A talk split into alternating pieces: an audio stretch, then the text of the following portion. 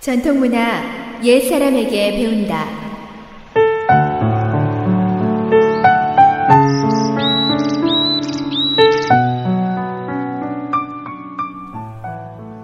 SOH 청취자 여러분, 안녕하십니까?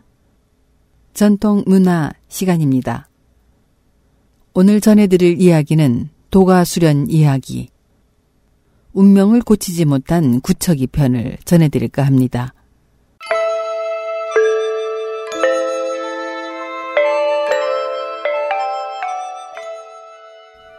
금나라 시대 도교 전진교 장신 왕중양의 일곱 제자 중 이름이 구척이, 도호는 장춘자라는 제자가 있었습니다.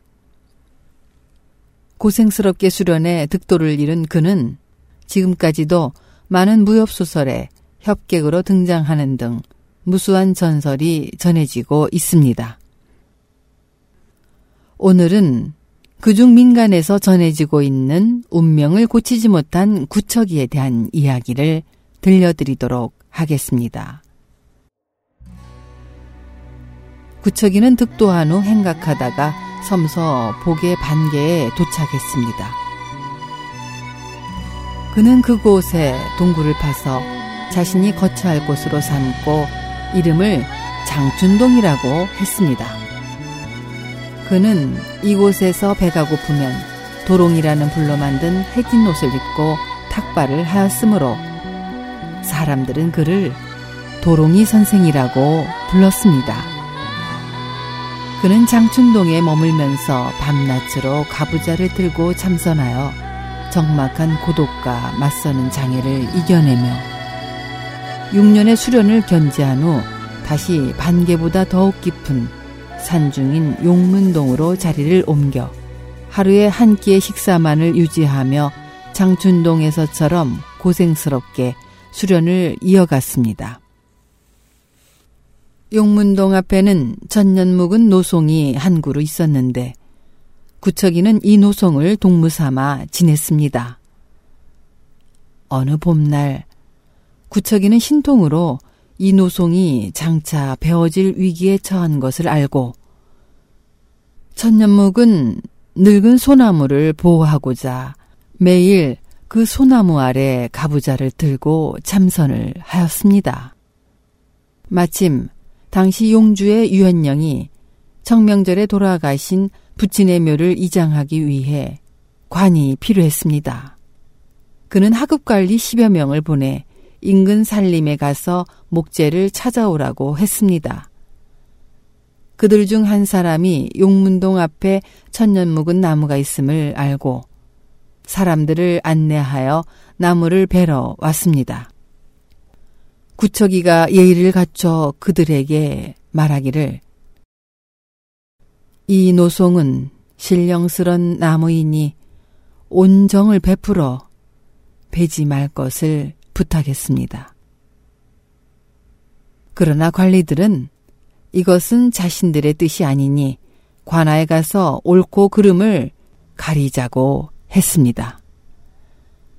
관아의 유연령은 구척의 말을 듣고는 정중히 사과하며 관리들에게 다른 나무를 찾아보라고 이르고 나서 구척이를 집으로 청하여 시 한 수를 부탁했습니다. 청몽헌에 깨끗한 선비가 거하니 선비가 거하는 맑은 경지는 진리를 배양하네. 진여는 맑은 꿈이 없음을 키우고 무몽이 맑으니 나몸이 있어 즐겁다. 이 시는 다섯 글자의 맑은 청자를 써서 유연령이 청밀한 관리가 되기를 기원하는 뜻이었습니다. 유연령은 하늘이 이미 어두워진 것을 보고는 구척에게 자기 집에서 하룻밤 묵어갈 것을 정했습니다. 구척이는 이에 응하고 곧바로 가보자 하여 참선에 들어갔습니다. 어느덧 동력이 희붐하게 밝아올 무렵 어디서 나타났는지 흰 수염의 노인이 구척이에게 큰 절을 올리고 나서 말했습니다.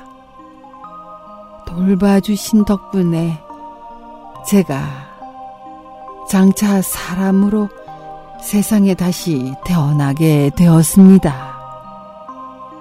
30년 이후 18자를 성으로 하여 당신의 제자가 되겠습니다. 선생은 누시오. 저는 18공입니다. 말을 마치자 그는 스미듯 사라져 버렸습니다.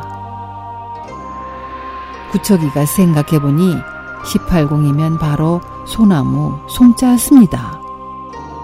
그는 아차 싶어 바삐 현령을 작별하고 용문동으로 향했습니다.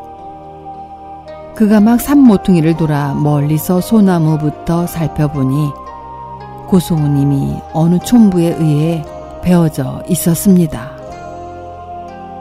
촌부는 들보를 만들기 위해 이 나무를 베었다고 했습니다. 구척이는 이에 탄식하며 말했습니다. 아이쿠나. 보아하니 일체 일은 모두 정해진 것이구나. 내가 이 나무를 관리들이 베는 것을 막을 수 있었지만 뜻밖의 그것은 나무꾼의 손에 목숨을 잃고 말았구나. 보아하니 일체 일은 모두 정해진 것이구나. 우리는 이 이야기에서 나무도 운명이 정해져 있다는 것을 알 수 있습니다. 또한 그 나무의 원신은 장차 사람으로 환생할 예정이라 하니 불교에서 말하는 육도 윤회 역시 부정할 수 없는 것이겠지요.